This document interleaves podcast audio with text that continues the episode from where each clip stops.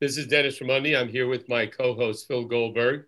Our podcast, Spirit Matters, found at spiritmatterstalk.com. Uh, we want to first uh, thank those people that have been contributing to keep us on the air. And uh, we're not a nonprofit, but if you want to help us out, uh, you can go to our website, spiritmatterstalk.com, and you'll see where you go there to uh, uh, help keep us in business. We have about, I don't know, 280 shows now in our archives. Many great guests, including the guest we have today. Uh, our guest today, Acharya Shunya. She is a wisdom teacher and catalyst for empowering health and elevating consciousness worldwide. She is an award winning, internationally renowned author, speaker, and scholar of non dual wisdom and classically trained master of yoga and Ayurveda.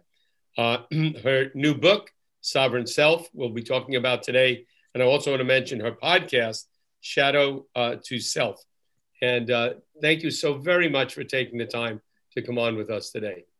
Such a pleasure, Dennis. And uh, thank you so much, Phil, for having me here.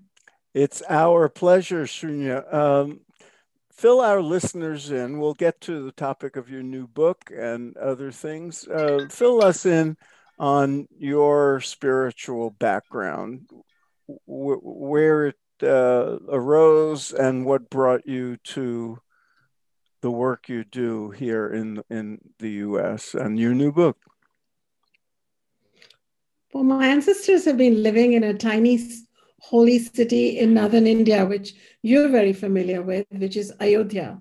Actually, never been there, but I will. Oh, I must invite you there then. Yes. So my ancestors have been there, and we trace our ancestry to the Rig Veda, and um, our ancestors supposed to have been teaching this knowledge, and uh, we're householder sages.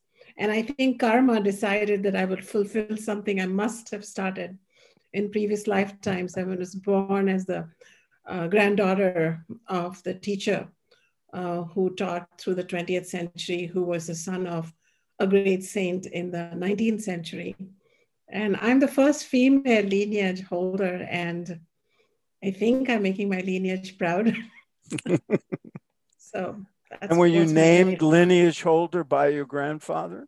Yes, yes. he chose me at the age 24, though I didn't take on my first spiritual student until 40. And I was just doing the work, trying to be that person that would not then look back once I started. I have a question. when you were growing up, you come from a spiritual tradition. You come from Ayodhya, which I associate, I believe, with the Ramayana. Uh, and and uh, and uh, Charya, when you were a young child, did you feel this was your destiny, or is it something that came later in life? No, I didn't understand words like destiny back then. I was a, a child, but I was always curious and I was always learning and I was steeped in the learning, but all these words like steeped in learning came later. It was part of our life to go to school and mm-hmm. to study the scripture, the Shastra with our teacher.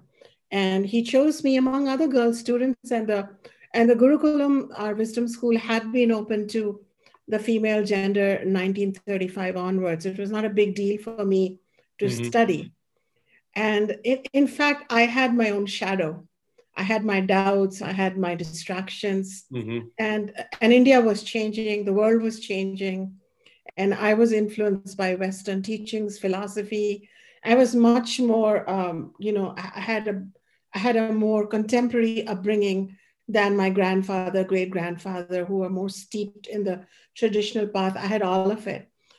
And I then I had to come to it. I had to come back to it. I even had a period of not wanting to be a part of it in all honesty and and and then i had to reclaim it and i think this whole process allows me to be a, a 21st century teacher instead of saying i was born in it i knew my destiny right. and yay it didn't mm-hmm. happen like that with me and also if i understand the chronology correct you didn't actually begin teaching until you were you were already a, a household you had a child and and um, you were in the U.S.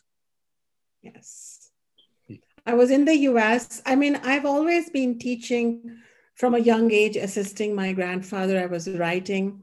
I was, because Ayurveda and yoga are part of our lineage, I was also doing small amounts of teaching, uh, even prior to my marriage and then through my marriage. But to be on the world stage, to write the books I'm writing, to to to to be an advisor to the government of India now on these matters, this is all has come once I I felt I'm honestly ready to carry this lineage forward. Part of an ancient lineage is we have a lot of checks and balances. So we don't go on a world tour declaring ourselves as an acharya unless we feel we are ready. And I had my own parameters to mm-hmm. match. Mm-hmm. I, I, w- I wanted to ask. I was reading about you, and and one uh, you you in one of the areas where I was reading, you speak about the four Vedic aims of life.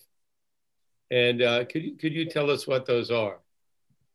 Indeed, um, dharma, artha, kama, moksha. These are the four given aims that are supposed to help every embodied soul find their purpose in a day-to-day sense and in the larger bird's eye view. And artha kama, which is artha means survival, profession, basic material prosperity. Kama means pleasure for pleasure's sake. No, no explanations needed. Mm-hmm. Artha kama come naturally to all human beings. Dharma, which is a conscious way of life, and moksha, which is the falling away of all delusions, the kshaya of moha, the falling away of all misconceptions to recognize your true light nature. These come through instruction, sacred instruction, sacred discipline, and a sacred perseverance to find our true path. And um, all our lives, I think the three of us here, we can all attest to dharma and moksha making us more than we thought we were. Mm-hmm. Pursuit. Uh, uh, Shunya, I want to get back to the uh, idea of lineage. Um, you are a lineage holder. Many of the teachers uh, who become famous and some of the, the ones that just have small followings are, uh, they're not part of a lineage. They are self anointed in a sense and or have had a certain realization and body of study and begin to teach without a connection to a lineage what are the risks of that? What are the values and virtues of being associated with a lineage, and how important do you think that is? A lineage is known as a sampradaya, and a lineage holds the knowledge. See, in, in the Vedic tradition, uh, the teacher is only a conduit of eternal knowledge in the Vedas. So it was not, the teacher is not worshipped or put on a stage a teacher is a transmitter of accurate knowledge.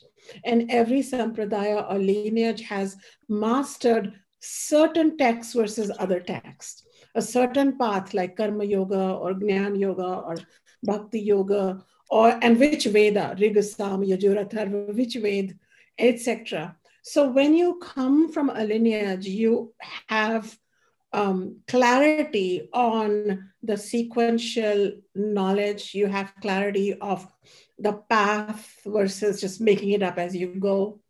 And you also have do's and don'ts of Acharya Dharma, teacher's Dharma, Shishya Dharma, when you are a Shishya, disciple, what is that Dharma? What are our boundaries? What, what, what, what happens if, and we are even informed of like karmic and other transgressions uh, um, uh, consequences of our transgressions. So, in a way, a sampradaya prepares us for whatever dharma we have to lead.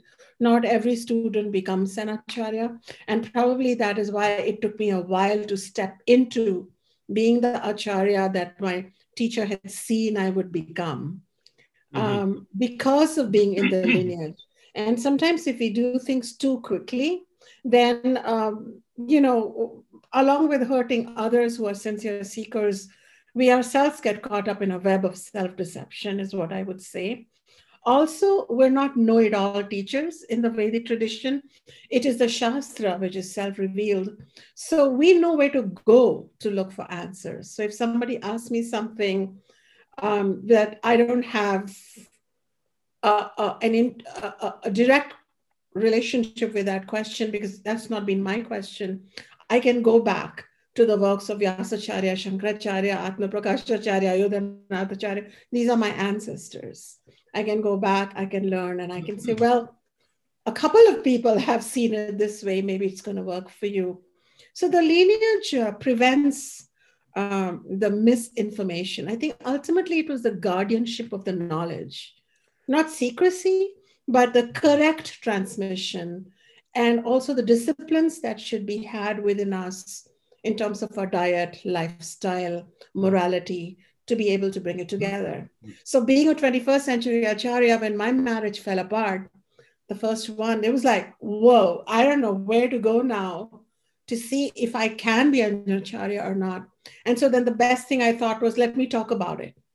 Let me put it out there. You know, let me say, look, this is what happens in the 21st century, but this is how I use the wisdom to come into alignment with my path. So ultimately, it is the Shastra or this teach or the text or the, the written and orally transmitted teachings which are the teacher. And Dennis, can I follow up? up okay, go ahead. Uh, you alluded to something I wanted to follow up with, which is are there disadvantages to be part being part of a lineage? And what I had in mind is uh, I see uh, certain lineages get stuck in and unable to adapt to mm-hmm. changing conditions in a different in a world you know the world of 2021 being very different from the the the, the world of the past and so uh, the being able to adapt to changing conditions to new cultures and so forth is that uh, does does being part of a, of a lineage uh, restrict you, anybody in that way it depends on how you define a lineage Phil. If you define lineage as a bunch of dogma and rules, and you want to be stuck and identified with it, then you're definitely at um, you know a disadvantage. Yeah. But you know, Acharya Dharma, the, the ancient Vedas say that an Acharya cannot be stuck by dogma and must reinterpret the knowledge honestly based upon the era in which they are teaching. Right. So I personally think that having a broken marriage is an advantage to me to teach yeah. in the 21st century than a disadvantage. And um, so all of that. So if a lineage is the lineage of the wisdom tradition that is accurate and its interpretation st- and its dissemination can be a bit different, it's okay. But if you're going to say we have to wear the turban this way and we have to wear the mala this way and we have to, if you're going to be in that, then you're in an adva- disadvantage period. Right. Yeah. I, I have a, are never about this. This is all human-made dogma.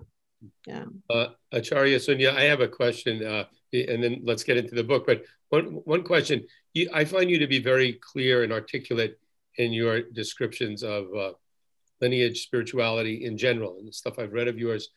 Uh, a question that sometimes is asked, and it's not an easy answer when you somebody comes who has no background in non-duality, and they ask the simple question, "What do you mean by non-duality?" How do you answer that? I say that while we have different bodies and minds, there is something common between all of us. And that which is common is pure awareness. It is not physical, it is entirely spiritual. And the discovery of that commonality, that that which unites us is the journey of non from duality, non-duality.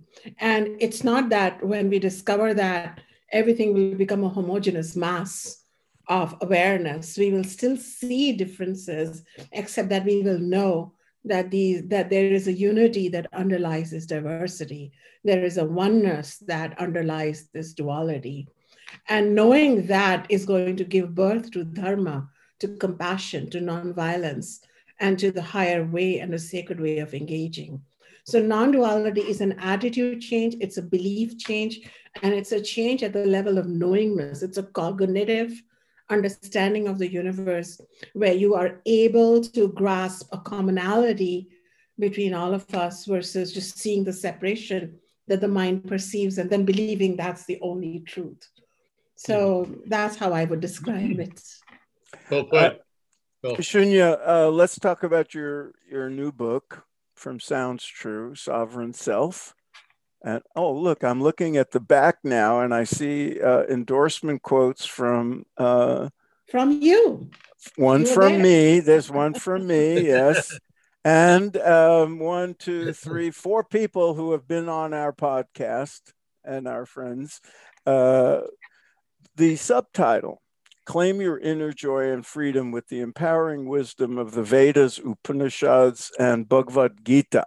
So, you, as I look through the book, you are drawing uh, extensively from the primary Vedantic texts and, and some from the older Vedas.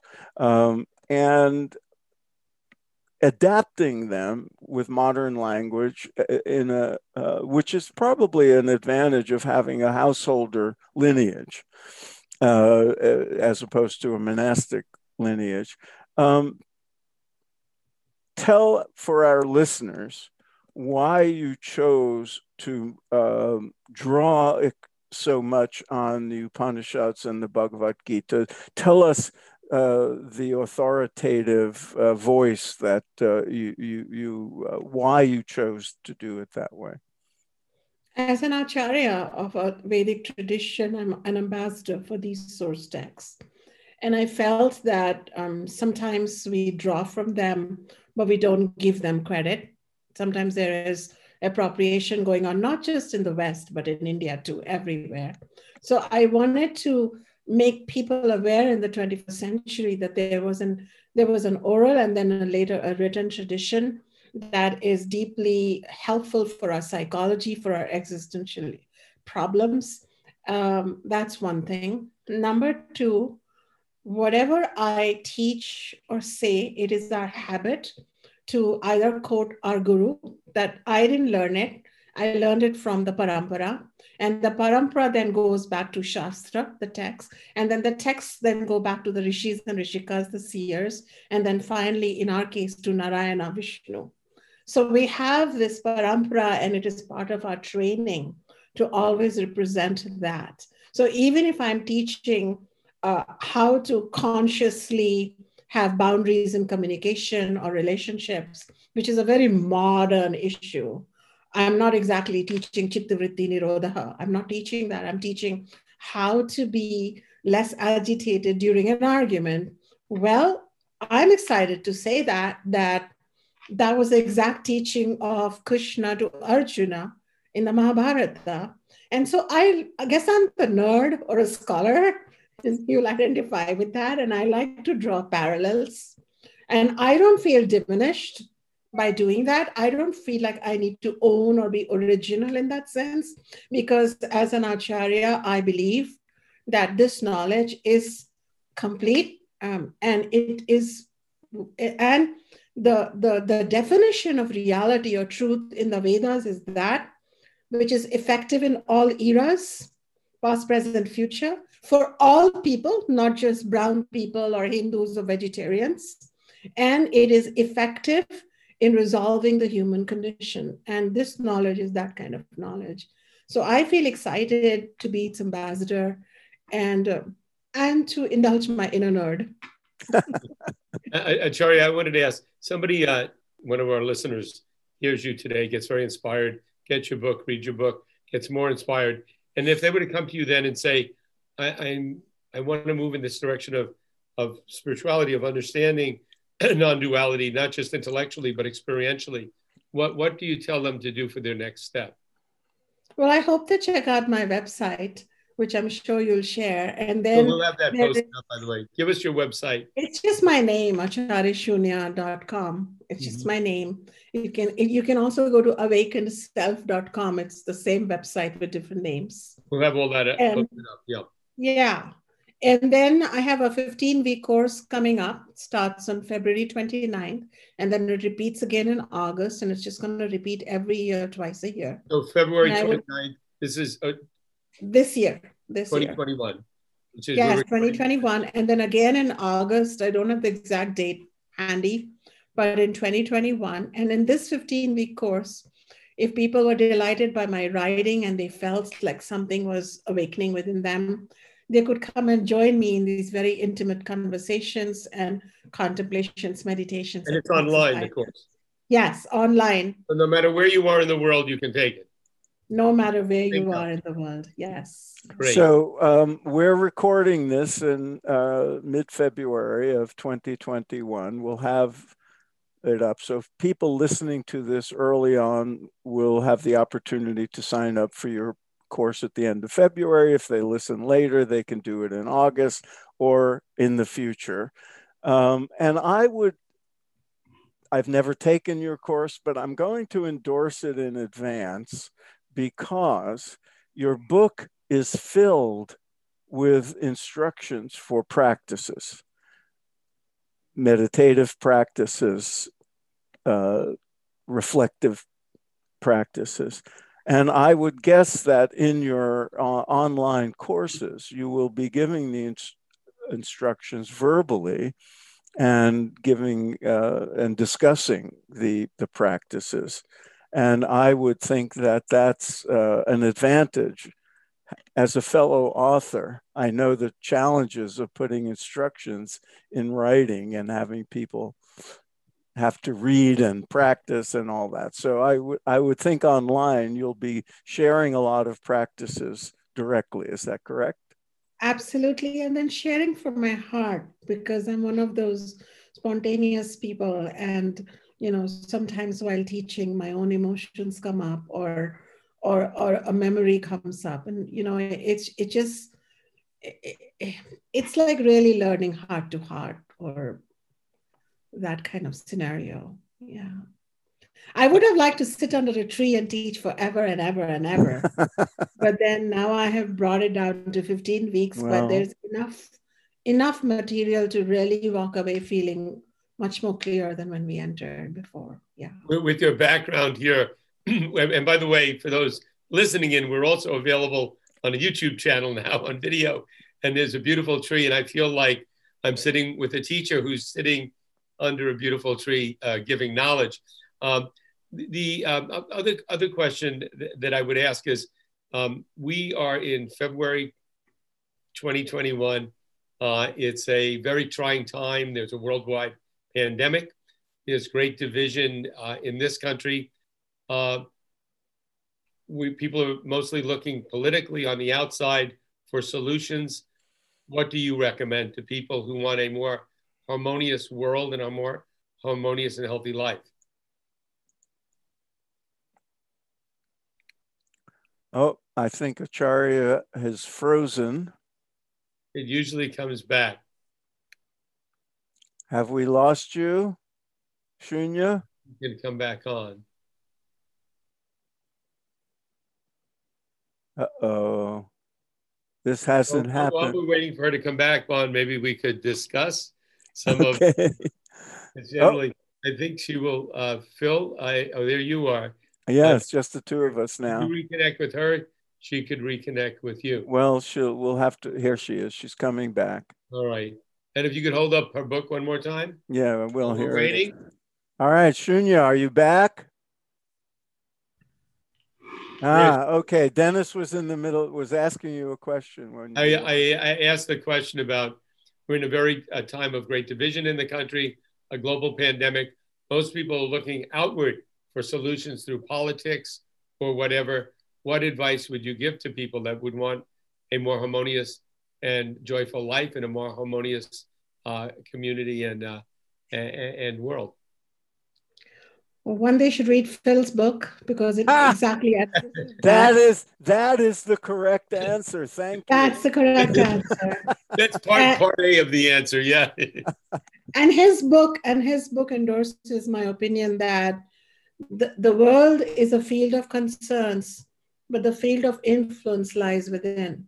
So if right. we want to make a change or cope with the change, first cope with it and then make a difference. We have to go within and activate um, our inner resources, which I think both our books are about, and that's what I'm so excited about. Phil's book. No, I, I, think that's brilliant. And yours is much thicker than mine, yeah. so you have much more in it. I, I started.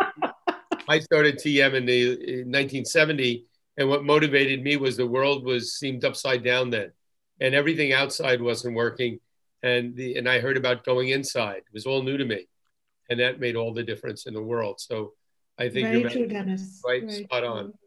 Um, speaking of which, since you mentioned my book, uh, I was a guest on your podcast, um, which is called Shadow to Self. So I wanted to uh, make that known that uh, for our listeners to check out the Shadow to Self podcast that Acharya runs.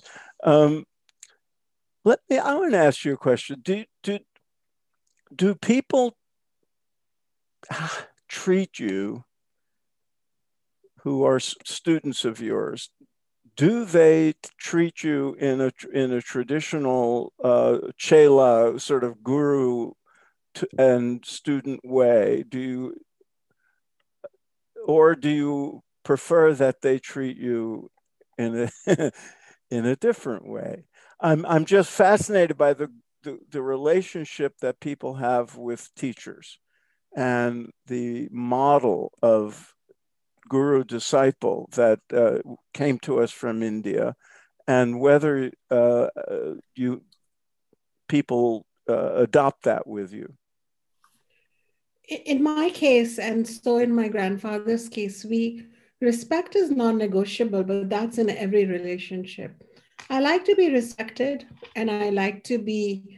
Um, I like honesty and truth. You might be gauging that now that we're talking more. But I am an informal person, and I dismissed with all that chela and, you know, adulate. I don't need adulation. I self adulate myself. I'm I love myself and I don't need that constantly. And I personally think that it's uh, not the original Vedic way. That is a pathology that has emanated from India and traveled worldwide. This is not how uh, true teachers and true true uh, disciples communicate. The teacher is a consultant, and the teacher says, "This is what worked for me this shall work for you. This has been mentioned in the text. And uh, when it happens, the student bows to the teacher out of deep respect, but they've become equals in consciousness. And uh, that is how it should be. So once a year, maybe on Guru Purnima, students bring a garland and they make it themselves and they thank me. And then I turn around and thank my parampara. And they are learning the same and I have no room to develop a deviant spiritual ego um, at this stage of my life. I'm more excited about my own inner journey than like the watching who made the big garland and who made the small garland. It, it, it's it's irrelevant to me at this point.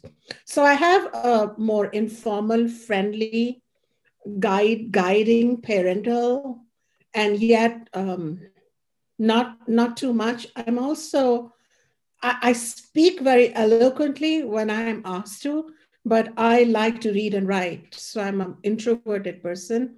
So I barely meet people.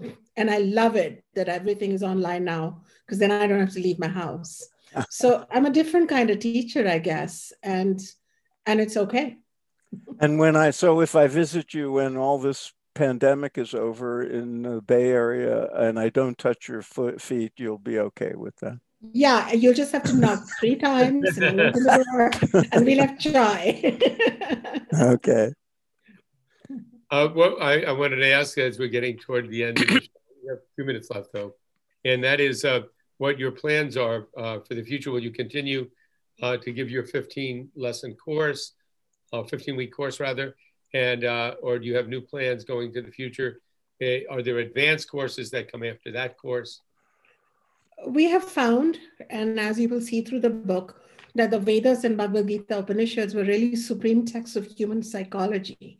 So this 15 week course is a preamble of sorts to a coaching for coaches where we are i have a i have a student who's a psychologist and a respected teacher of Western psychology who's taking my teachings and making it available for people to bring Vedic psychology teachings into mainstream psychology. So that's happening.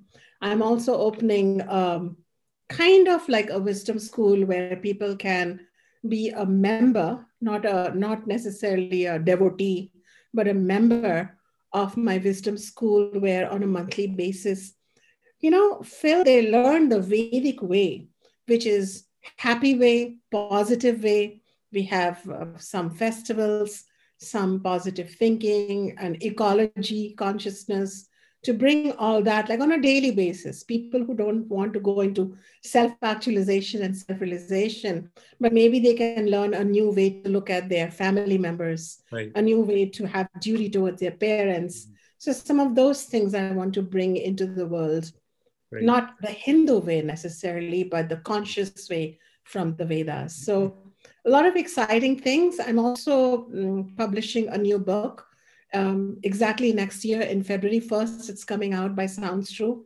It's called Roar Like a Goddess.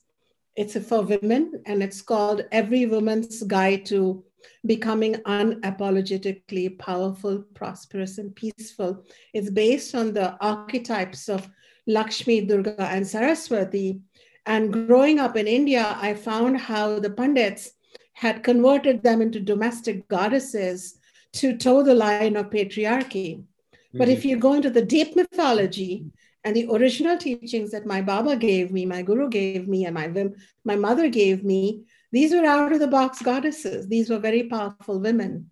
So it is a book on patriarchy and um, how it has seeped into women worldwide. It doesn't teach a simple rebellion. It teaches the dharma of truth and power, empowered uh, dharma of uh, you know uh, taking responsibility for your own life. So i'm very excited about that book so too. when that when that comes out you'll have to revisit come back and visit Great. us again. Uh charya uh, we have a few minutes left. Your previous book was called ayurveda lifestyle wisdom. So um, obviously uh, ayurveda is part of your training and uh, your repertoire. Um, have you brought Ayurvedic teachings uh, and integrated them in with the spiritual teachings in your work? And how relevant has Ayurveda been uh, as a preventive and treatment modality uh, during the pandemic? Huge.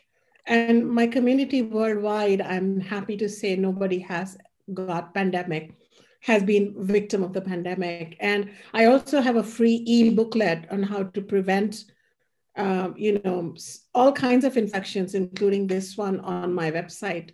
And I want to say, Phil, that I actually am part of the revival of the classical Ayurveda because the modern Ayurveda is because of the colonial stamping in India the, the way Ayurveda has emerged from India and being nestled in the West is we're just like so apologetic for our existence. We're trying to prove everything uh, based on evidence, whereas it's the paradigm is spiritual. The energies cannot be seen and tested in a laboratory. So I teach the more Vedic Ayurveda, where there is a concept of consciousness, dharma, dharma being a medicine, truth speaking being a medicine, and so I am happy to tell you that Ayurveda Lifestyle Wisdom, through which you gave a beautiful testimonial, has become a classic in Ayurveda, translated in several languages across the world, and became top 10 books in alternative medicine in the year of its publication. And it continues to grow. And I think I'm developing a whole community of people, including practitioners of Ayurveda, who say, oh my God, we didn't know that these aspects of Ayurveda were still there because we're so focused on doshas and fixing the body because we mimic. In India, we mimic whatever's happening in the West. And once again, you know, I had to go back and say, you know what? Let people do what they need to do, but I'm going to do what I believe in. And slow and steady, it's been a movement. And uh, um, it's it's it's happening. Every day i teach ayurveda and i think it's my first love kind of. Uh, because everybody has body needs mental needs. Mm-hmm. and not everybody understands non-dual teachings but ayurveda they do. So. Very good. So that free booklet will come in handy and i'm glad you mentioned Absolutely. it and uh, our listeners should take advantage of that. Yes. dennis? We have a couple of minutes left maybe two minutes left and uh, any final words you'd like to share with our uh, listeners and, and viewers? well, I just think that if you do what you do, then you get to have the company of two amazing people and have a chit chat about your book. But ultimately, one of the reasons I was really looking forward to coming onto this particular podcast I've been doing a podcast tour and a blog tour, like when a book comes out, but just knowing that you know what I'm talking about, where I come from, and and, and you have a, a bird's eye view of what it means to be representing a lineage and and the different pathways that can be taken and the and the somewhat somewhat somewhat self-defined pathway I'm taking and yet holding this knowledge with great care is you know it's nice to be seen that's one thing you know in the west and number two um, i think your book phil um, the american veda helped me. I, I remember reading it in a flight to India many, many years ago. And it actually helped me because I realized that what happens when you're carrying this beautiful knowledge and what's the moral responsibility of the custodian? It's not like I needed your book to tell me about that responsibility, but it definitely underlined how important it is in today's world of media and sycophancy and and and the Westerners being sincere but not knowing even where Ayodhya is or what's happening, how it is important not just to teach, but to teach being grounded in your own self-restraint and grounded in your own rules and clarifying that. So I just wanted to thank you oh. for that. And Dennis for I've been watching the podcast that you guys oh, are doing and the conversations. It's just wonderful to be well you're the best kind of guest. You real sweet no, you thank, thank you. And and thank you for returning the favor with sovereign self. It's very worthwhile for all of our listeners and viewers thank you so much acharya for coming on with us keep up the good work and uh, we'll be in touch and look forward to the next book, which I'm sure conversations, yes, which I'm sure will be useful for men as well as all the goddesses. Thank you again. Take care.